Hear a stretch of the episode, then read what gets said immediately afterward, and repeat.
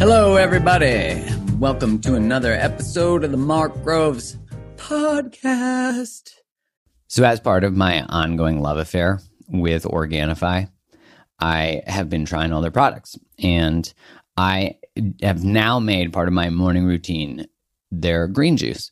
And if you don't know what their green juice is, it's essentially like a superfood orgy of, I don't know if there's another, there's probably another way to say it, but I don't want to say it another way because that tells you what's happening. Moringa, chlorella, mint, spirulina, beetroot, matcha green tea, wheatgrass, ashwagandha, turmeric, lemon juice, coconut water, all getting in each other's business so they can bring the power of those superfoods to your body. So if this sounds like something that you're like, yo, I want to make that part of my morning routine, especially because you know when you drink green juice sometimes and you're like, oh, that tastes like lawnmower shavings with water. This tastes so good. So if that sounds like something you're like, yo, I want some of that, go to Organifi.com slash create the love and you get a discount.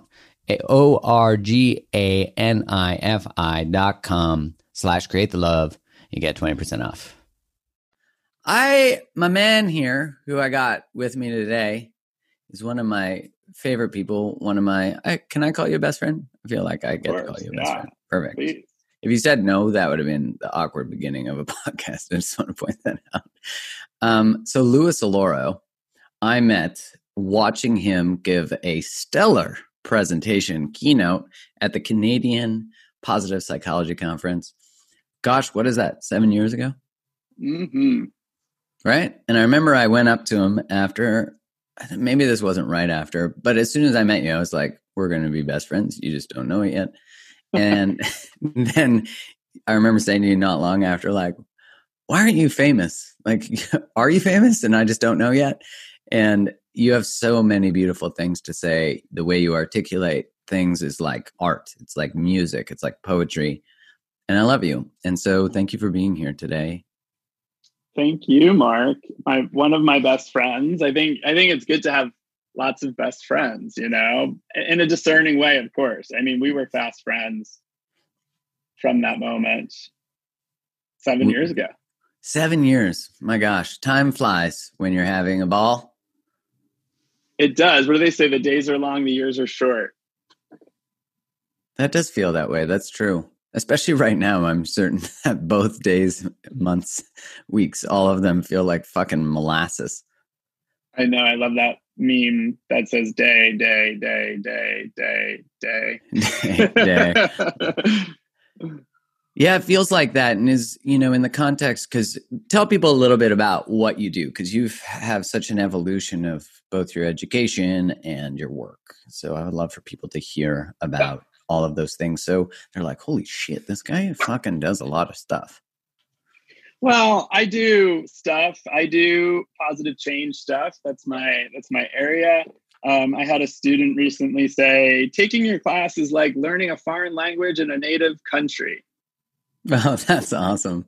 So that's what I do. I, I teach people how to think differently, which involves new words and new ways of expressing what it means to have a good, full, and well life. So, in studying positive psychology, I kind of have a an umbrella catch-all for lots of different components of what that involves. So you previously were a teacher, right? I still am. No, sorry, sorry, a teacher in school, right? You used to be a, a school teacher. Yes, I taught, if you could believe it, uh, secondary English literature. Literature, I believe that. So you were doing that, and you went, you did your Masters of Education, and then you went and did your Masters of Applied Positive Psychology at the University of Pennsylvania, and then you continued to receive more education continuously. Well, I always say that the learning human nature and behavior is never done. No, it isn't. So, yeah, teaching and learning, I, they're both important to me. One, I remember when we were doing some work together with your um, social and emotional leadership programs that you had too and continue to have, that we i remember you saying to me that words create worlds that the mm-hmm. and i'm sure anyone listening is like i've heard you say that and that's true because i remember arguing with you at the time about it not actually agreeing with you and you being pretty adamant about that being a truth and me being pretty adamant about it not being and then i want to i was thinking about this the other day i'm like I don't think I've actually said I totally was wrong.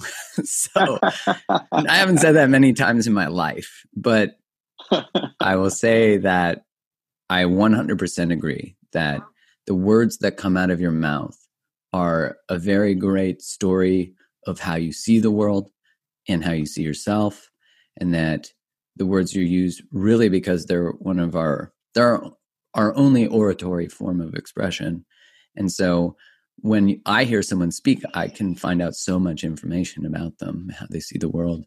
So I mm-hmm. I concede. well, it's nice that we have such psychological safety. It's okay to be wrong in our friendship. So I appreciate that. And you know what? I I learned that from one of my teachers. And so the fact that you use it, you know, I think is great and and just cause to say that no one owns an idea and that you know we like i feel like that's part of this learning journey for me anyway is like picking up pieces here and there and putting together the tapestry where you know you get to the point where you're like oh i don't even remember where i learned that but it's yeah. it's so true to my core that it's it's my truth you know and i can own it and you can own it just like we could have many best friends we can yeah. own many truths I've definitely noticed that, like, when someone asks me, like, where did you learn about relationships? I'm like, holy fuck, everywhere. Like, from sales experience of having thousands and thousands of conversations that required me to build rapport within seconds, to uh, reading so many books, to spirituality, to, you know, like, really relationship you know you and i have taught a course together on emotional intelligence and emotional agility and mm-hmm I, I remember you saying like we're we're never not in relationship to something. Like we're everything is a relationship. In a what I love about being able to do this work in this podcast and someone like yourself uh, is that we get to look at the way we relate and our mm, let's call them dysfunctions or challenges uh, in how we relate to so many things. And I know that your area of like you have so many areas of mastery. That's what I love about you is you're so curious um, but the area of change, and we're certainly in that area right now. And so, what is it about change that is so challenging for people? that it's never done. You know, it's it's continuous fluctuation, which is all life. Um, so within our bodies as a system, you know, to the human social systems we occupy, from our families to our friend networks, to the overlap between the two of those things, to you know what happens at work and and what happens between organizations. The list goes on and on. But I, the idea being that there's always fluctuation within me and between us in the interconnectivity of our lives. And so that's just the way it is. Everything is always changing. Do you think that in the context of what's being experienced in the world right now, it has, because what you're saying is that change is always occurring. Like whether you're acknowledging that or being open to that or feeling all of that, that's always occurring. What's going on in our world currently is making that truth explicit.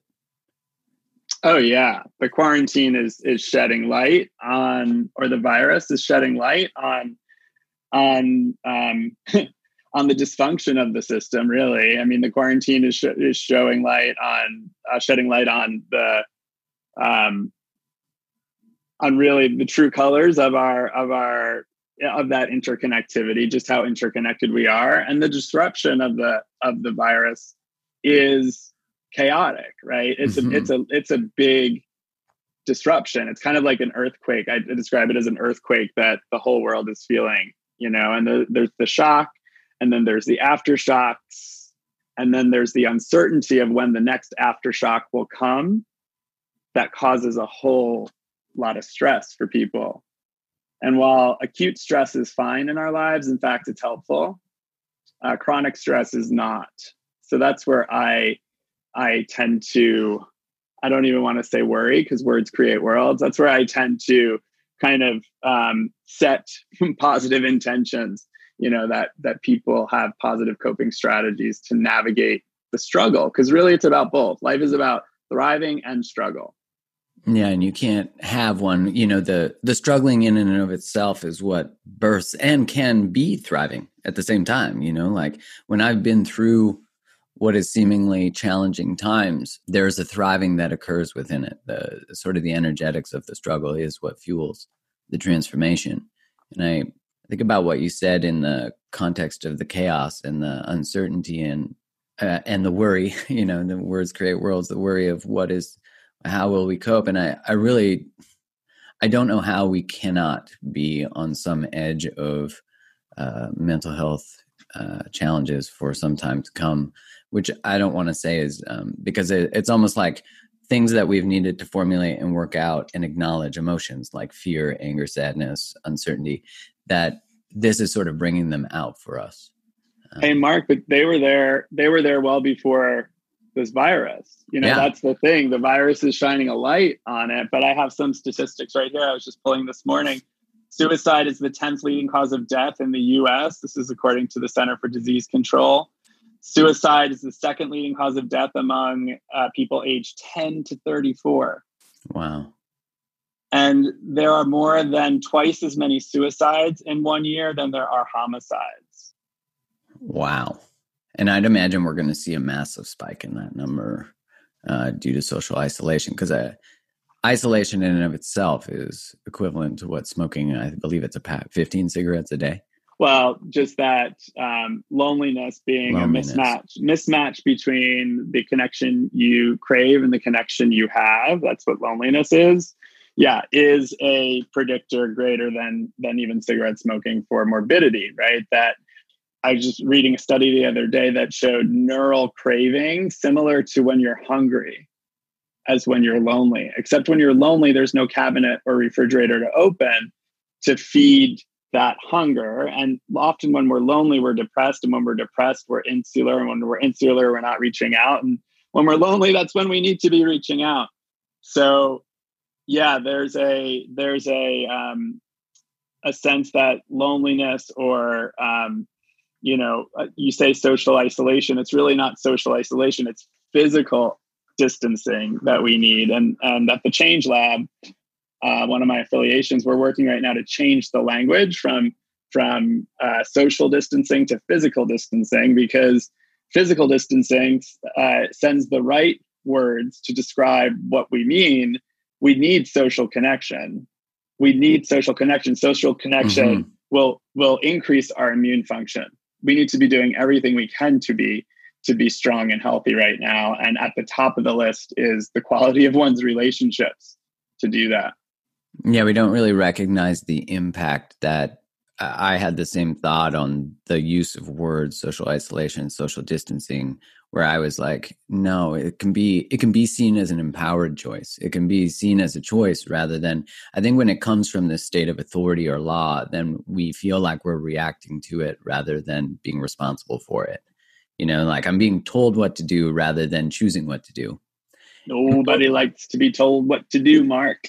No, and then we both, you know, I feel like a toddler when I'm told what to do because then I want to go fucking stamp my feet and hug everybody, you know. Um, which, hey, I get it. I'm a, I'm a high risk friend if that is what's occurring. But in that, also really what I find interesting about this time is how much we're policing each other to like ensure that, and I, I would imagine that comes from some need for certainty, some need to take the emotion, the fear, even the loneliness that I don't get to hug other people. Why should you get to be around other people? I'm doing this for the good of our society. What are you doing? You know, I see a lot of that kind of language.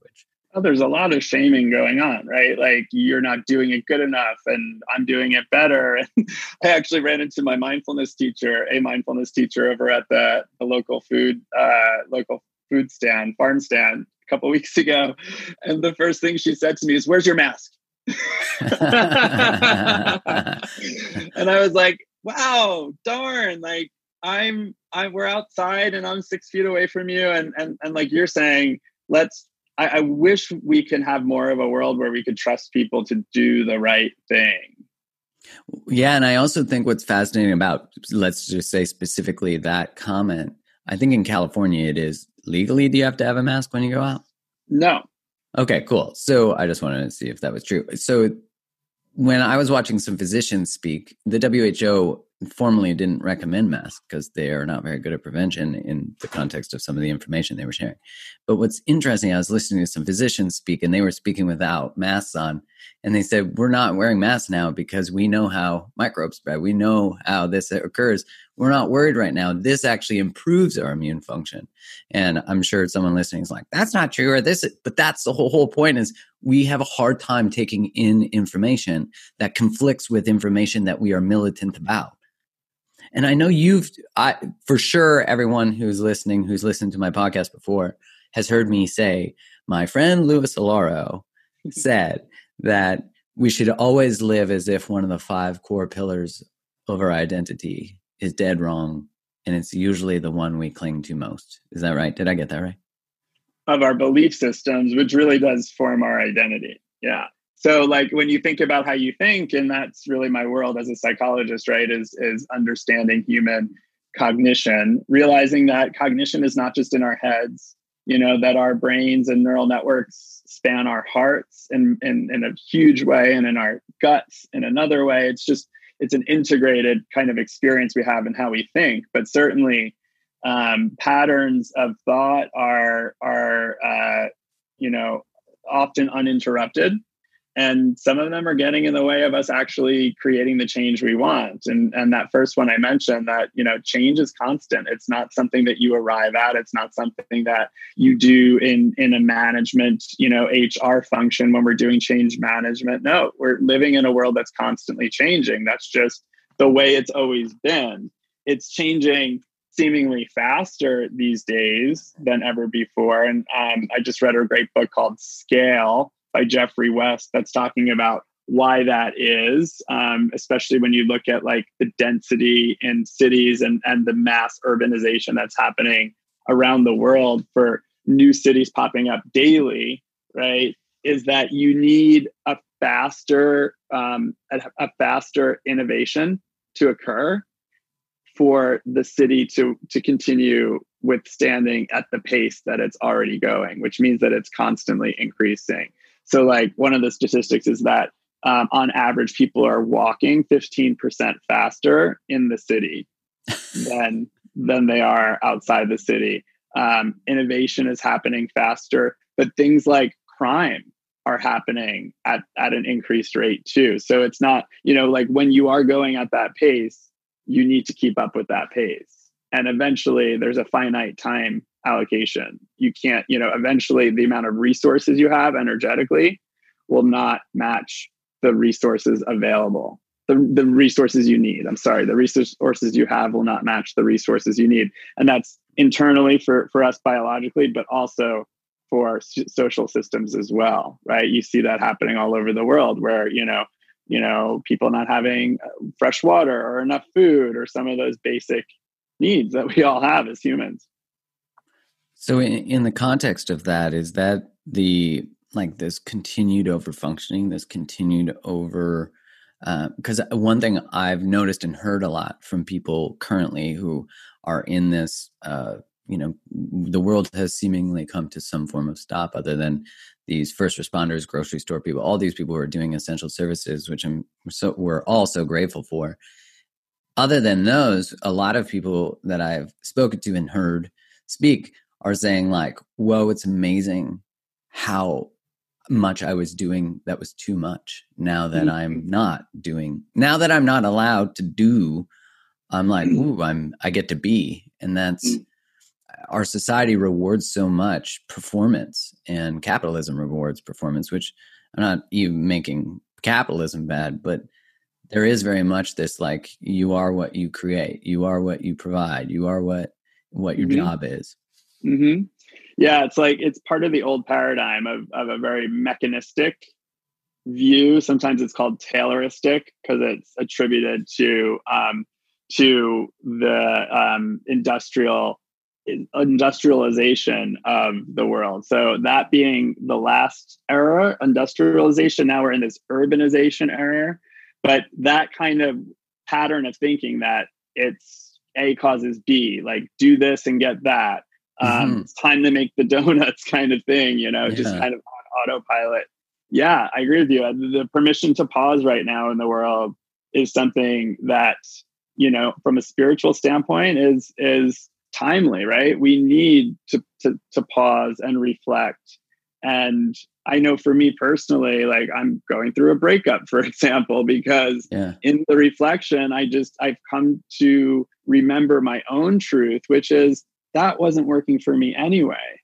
That previous version of quote normal did not satisfy my my full, fully my needs and so it's kind of like a disruption is such a great time. A disruption has happened like, you know, we're about to celebrate, not celebrate, honor the anniversary of my brother's suicide, you know, which happened 40 years ago or 30, 35 years ago. And it's, and it's still, the anniversary comes every day on May 5th.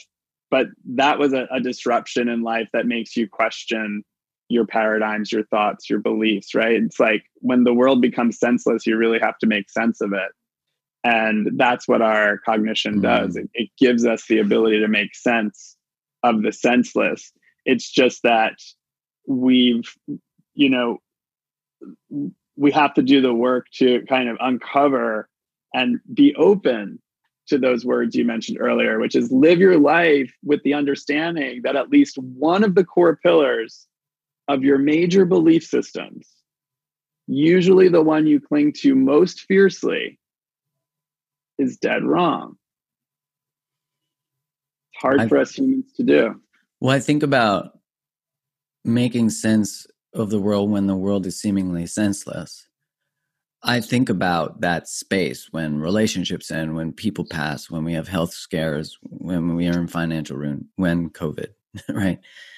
I think about how it's hard for our mind to make sense of that, right? Like it, it, there's almost like a space between normalcy, what was before said event, and then trying so hard to formulate an intellectual understanding of what is emotional and really learn to let go of control of what is outside of your control.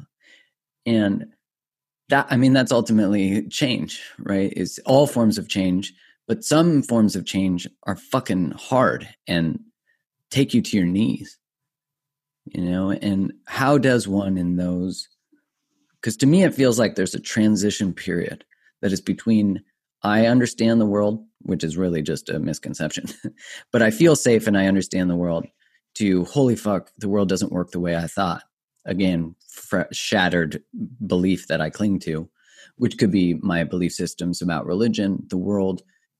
Gosh, if you pay attention and all of a sudden you're like, wait, this world operates like a patriarchy. Wait, I'm I am the way I am because of I was taught how to be a male and this is what that means, masculinity or sexuality or whatever it is.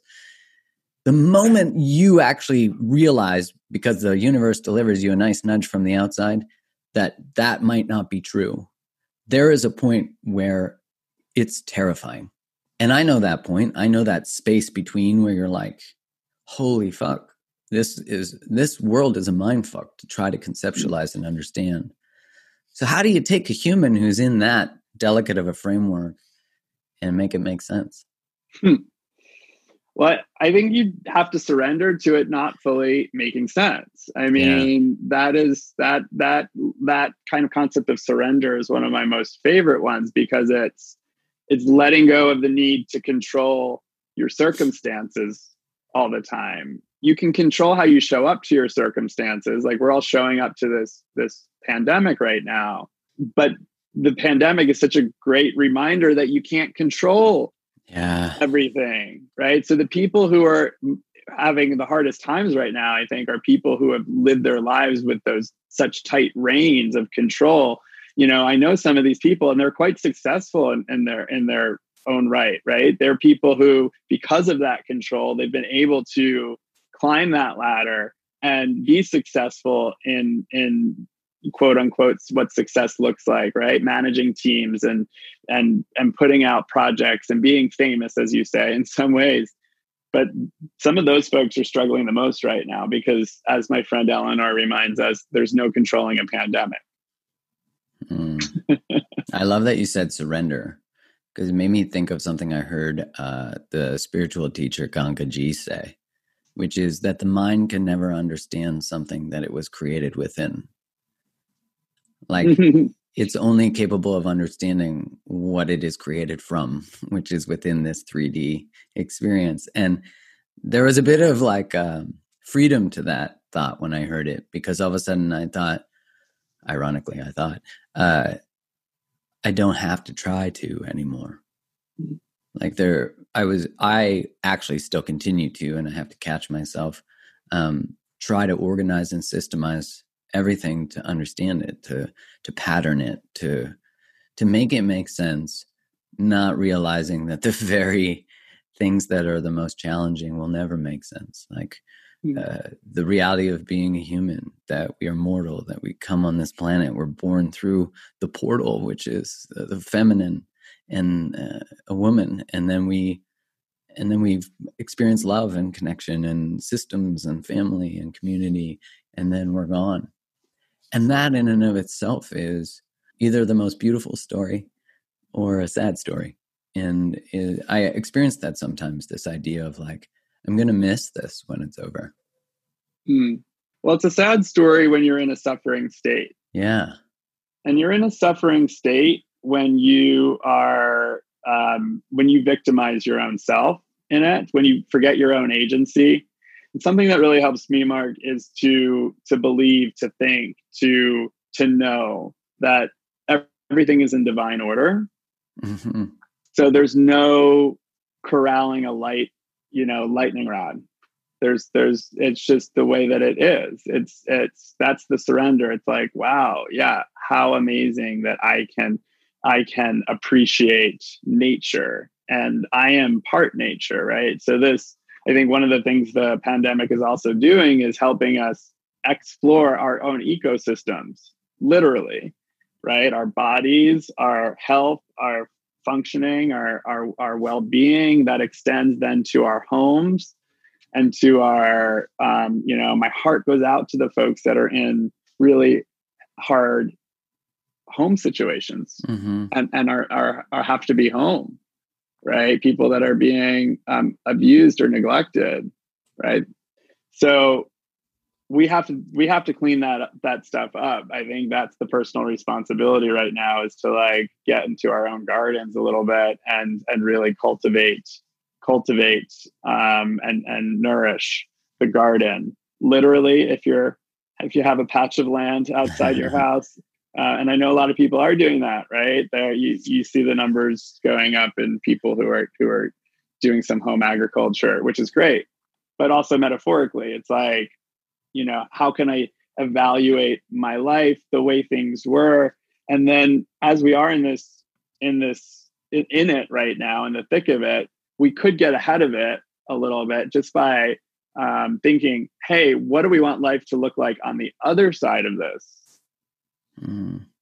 You know, and, and while worry is a misuse of our imaginations, hope and optimism is a great use of our imaginations to really think, um, you know, how do I want things to look and feel differently as we move past the chaos, right? Because because all systems fluctuate. We're not going to sit at this chaos forever. I hope right? That like we're we're at the edge of chaos. At the edge of chaos is a really great place to think about the contrast. What things were like then, what do I want things to be like in the future, and how do I how do I take the best of what was as a springboard into what I want next? And I think organizations are really primed right now to do that work. You know, I, I facilitate that work in the world um, for, for organizations, for communities, for teams. Um, and it's there's no shortage of that kind of work right now no there isn't and to be reminded that we are in this moment as we make choices and how we show up for ourselves and self-care of course being so important how all of those things are actually creating your future in each moment that you know mm. I, I was like to remind people, as I remind myself, that no choice of is free of the um, letting go of an alternate choice. Like every mm-hmm. choice has a cost, and mm-hmm. those can mm-hmm. be good things and those can be bad things. But you always trade something for another. Mm-hmm. That's how systems work. Yeah, I mean it's in it's in the data collection, right? We're always kind of da- you know acquiring bits of information, bits of data that we're processing and and making meaning of, and and yeah, with that information, we can we can feed forward, right? That's mm-hmm. what that's what you know we could we could use it as again that springboard into into what's next. So instead of asking why things are the way that they are, I think this question trips us up sometimes because we live in a in a positivist it's called the positivist perspective in, in philosophy which is let's reduce everything down to a reason you know and there's no one reason why things are the way that they are right now right? Everyone's at fault and no one is to blame i say. Like there's lots of reasons why we're at this at this inflection point. Yet the question of what next is a much much more useful question. Not why are things the way that they are but what do we want next? And that's something that individuals can do and explore and reflect and groups and teams can do as well when you do it in such a good job even in friendship you know you'll you know, when we speak and you answer the phone and we begin speaking uh, you phone facetime we always facetime but when we do that you always say what's good. And I love that. I remember you teaching me about that long ago. Instead of saying, How are you? often the human mind goes to that sort of negativity bias or wanting to connect through suffering or what's going, which is not to dismiss the sharing of those things together. But I mm. love that it's always framed in this like, What's good? And my mind then has to uh, cultivate, it has to uh, go into the seeds within me and go, what is good right now? And now I'm thinking like, oh, what's good? Well, I'm talking to you. That's good. And I love that. It's it's amazing how we can teach our minds to look for what is positive and how that gratitude becomes this baseline, this baseline sense of well-being, even in uh, you know, because emotion, you can be bad in a moment that you find out bad news. You can be sad and angry and all those things. But mm-hmm. well being, I feel, is more of like this steady state. Um, uh, uh, did I get I'm that wrong? Interrupt. Yeah. yeah. Yeah. Go ahead. Well, well being is fluctuating. You know, well being is, and the way that we're measuring it now at the well being lab is is oh shit, you have a well being lab. I, yeah, I should ask you that part. to look at two different dimensions of thriving and struggle. Yeah. So you could measure someone's how good things are for someone and you could measure at the same time how challenging things are for somebody because life is about that full range of human experience so well-being fluctuates and when you ask someone what's good it's a great starter but i think right now in the world it's also a good question to ask is you know where are you struggling and and tell me what are your what are some of your fears? Just as a as a way for someone to articulate that when you name it you can claim it right? And then you know in that space you could you could see what kinds of supports people need for the struggle. The struggle is real. Look i'm going through it too. And i i have moments where i'm like oh shit this is like this where what's going to happen? Like you know worry worry creeps in and at the same time i have the awareness that I can choose to to sit in that and and wallow and catastrophize and and you know spiral, or I could choose to say yes, that's true, and at the same time, I can hold I can hold a space for what I deeply desire, what I want, what what would make me fulfilled in my life, and I can trust and have faith that that's possible right? And the universe hears what we mean, not what we say. So when mm. we're just going through the motions, yeah, that's inauthentic, right? Yeah, we're not operating in a, we're not fully present. We're not fully present when we're operating from a space of, uh, as you're saying, an inauthenticity yeah we're not in the eternal now is how i've been reading about it lately in the eternal like we're either stuck in the past or we're, we're stuck in the future but being in the eternal now is like surrendering to all of the circumstances and just kind of letting go to let come Yeah, I remember. A, yeah. I was just gonna say that's a process of kind of tapping into our senses and really getting into our bodies and using that sixth sense. Yeah, that trust ourselves again. Yeah. Yeah, I remember hearing someone speak saying that let the past be yesterday's news and let the future come be here now. You know, that is a, a great reminder because it's easy to ruminate and catastrophize. Because certainly, I remember someone the other day said to me, like, there won't be any more sporting events ever. And I was like, fuck that. I get mad, you know, because I think about all the joyous times I've had with friends at concerts. And I'm like, there's such a grief in the possibility that that might be true. And I also get angry because I feel like it's a giant overreaction from the world. Like that part makes me feel, I feel like the emotion that comes up for me, I'm just going to clear for a second here, is I feel like because we don't fully educate ourselves on all the areas of an experience, um, that we often like just accept what we're told. And maybe that comes back to I've been upset with myself when I accept what I've just been told, which was really how I lived the majority of the first part of my life was be who I thought I needed to be, believe what I was told to believe, and ignore valuable information that was conflicting with those truths. And I see that now in this experience of what we're with the information we're seeing as valid and the information we're invalidating because it doesn't it's not convenient with our belief which i'm open to the possibility that i might be doing that too. So hey.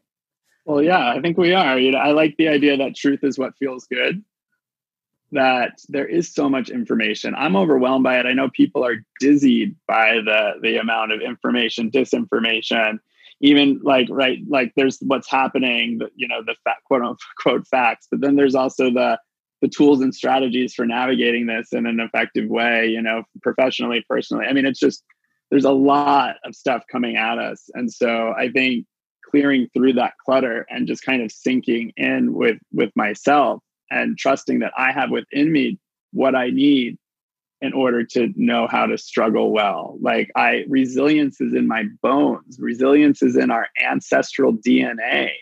We are nothing if not resilient and adaptable.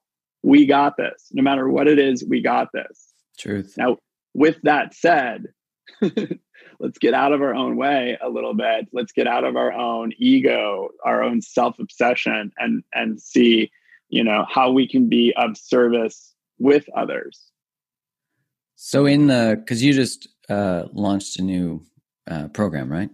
Lots of new programs this year, actually. Um, but yeah, I have, I have two two programs right now in the world. One is the certificate in creating well-being, which is an applied positive psychology program uh, that is about six months long. Uh, and for we, everyone listening, I have done an applied positive psychology program. The one I did was with Louis Alloro, and he is a fucking phenomenal teacher. It was such a great contribution to a vast array of knowledge that I just fucking loved because it's all hmm. about like what makes great people great, what makes thriving humans thrive, how do we get from struggle to all that.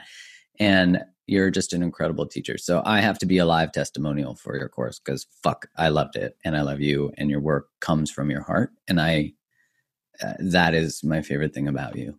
Thank you yeah i love it i mean it's my it's my passion purpose calling you know vocation. So it's just it is who i am and i love doing it and and and it draws such amazing human beings like yourself.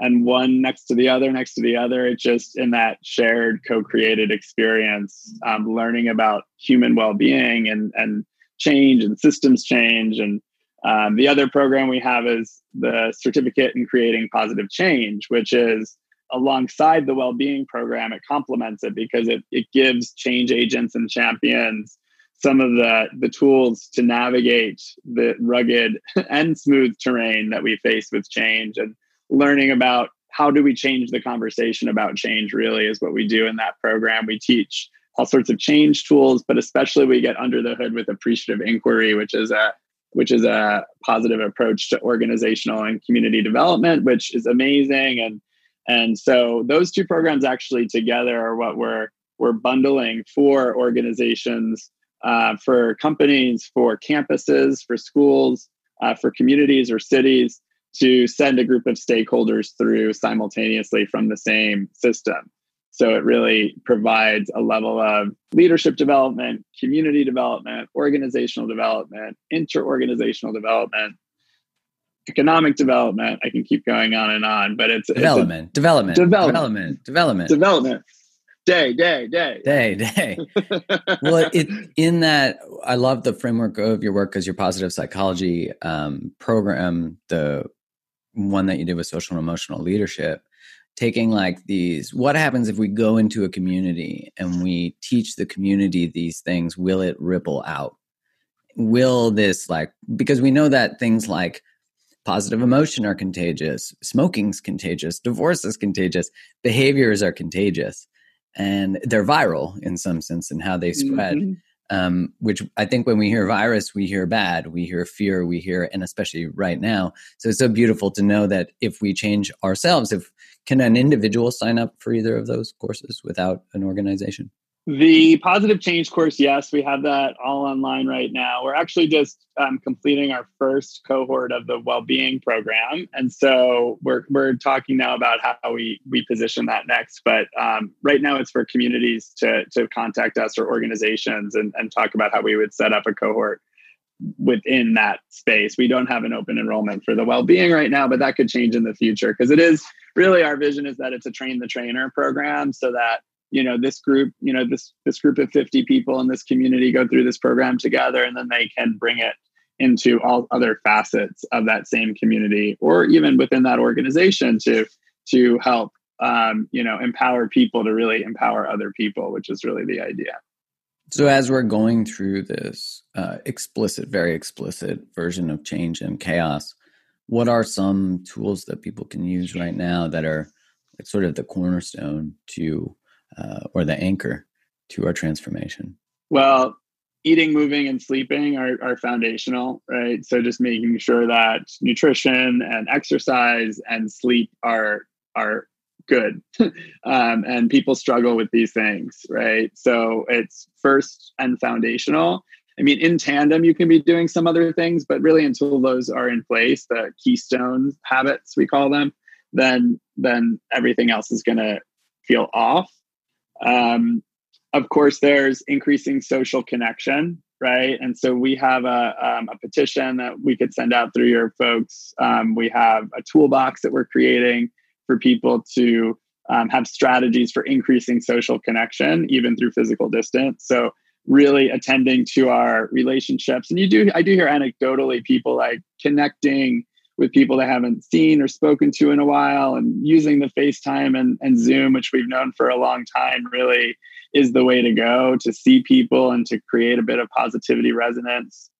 Anything we can be doing really to elicit joy and positive emotion and um, anything that really helps us feel good in a sober way, let's attend to those things. Um, we have dance parties in the kitchen here a lot. We um, you know we're we're meditating a lot where i have my art stuff out i'm doing a lot of painting you know just stuff that really um, makes you feel good you know? If you haven't thought about what your ha- hobbies are in a while um, get into that because really we need to be full human beings whole integral. And so we're not just automatrons going to work and making the donuts. We really need to be full human beings. So get in the garden, you know, take that bike ride, even if you haven't done it in 20 years. Like just get out there and start moving. Um, they say that movement sometimes precedes motivation.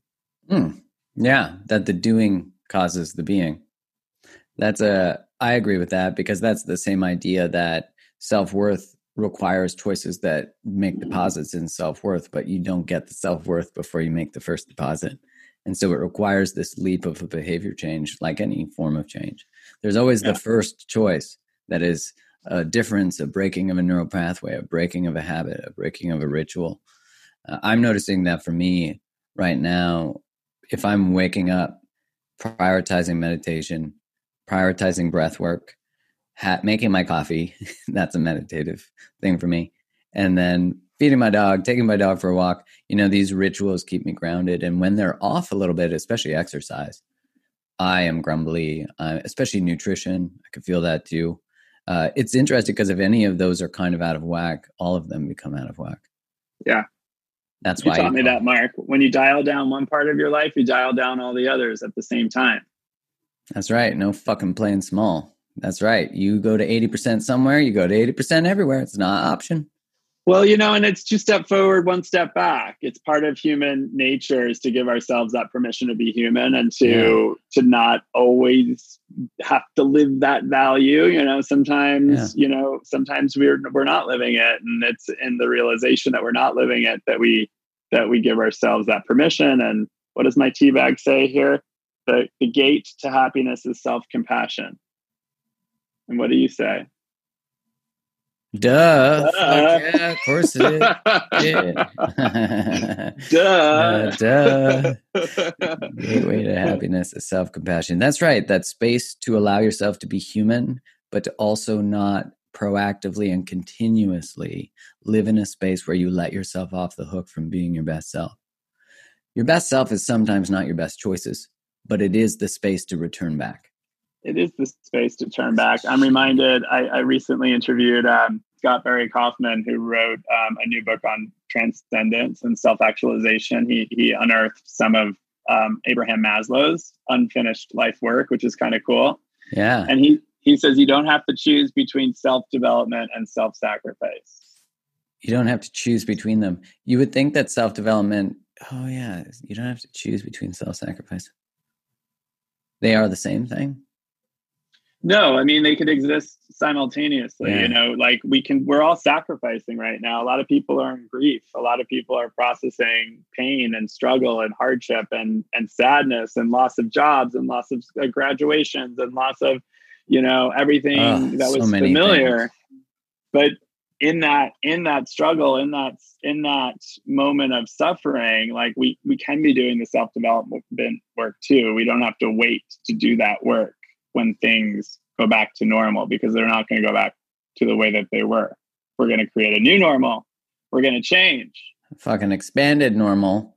Well, and that that idea that the self-sacrifice, the acceptance of the pain, the grief, all the loss, to me that is self-development. That allowing yourself the space for all your feelings.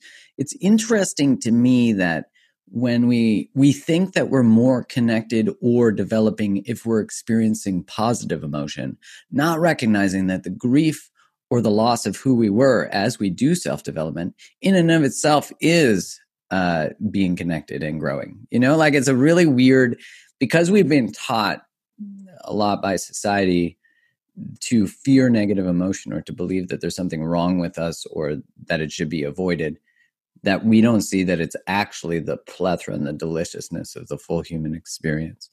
And I mean, Mm. gosh, we've, um, you know, I love that in the space of our friendship, there's always space for all of those things. And you and I have both been through uh, a few relationships in our experience of each other's friendship. We've been in other relationships that have ended, and um, I've always loved that there's always this mirror of compassion from you. And I think because you've held a lot of change and suffering in your own experience of your life, that you really hold a very non judgmental, loving space for others. And I love that you've turned and continue to turn it into your work so that everyone can experience what you really um, sought to learn yourself. Mm. thanks mark it's been great to talk to you I love you, i love you my best friend my best friend. Um, I want everyone to find you, not like in that, don't ever leave me, I'll find you, but in the like, hey, I love what this guy said. Where can I find more about Louis Alloro, A L L O R O dot com dot com? Yeah, there's a there's a, a new download on there right now. Um, five groundbreaking truths every change agent needs to know. Every change champion, anyone interested in change needs to know. So, so download that. Um, and you could find me at the Change Lab, the Wellbeing Lab, with some of my partners over there, just playing on the Positive Psychology Playground on Facebook is another place to find me. And yeah, we're all in this together, brother. And so now now's our time. What does Marianne Williamson say? Lovers le- need to love as much as haters like to hate. Mm, fuck yeah, love wins. love on. Brother, thanks so much for your time. I appreciate you. And thank you for sharing your knowledge. And I look forward to debating, thriving, and suffering and well being another time. or just having fun. yeah, just kidding. Um, so everyone can find you know where to go to louisalloro.com. Go pick up this new download that he has, and we're all change agents, so it's applicable for all of us. Love you, brother. Mm-hmm. Thanks for being here. Love you too. See ya.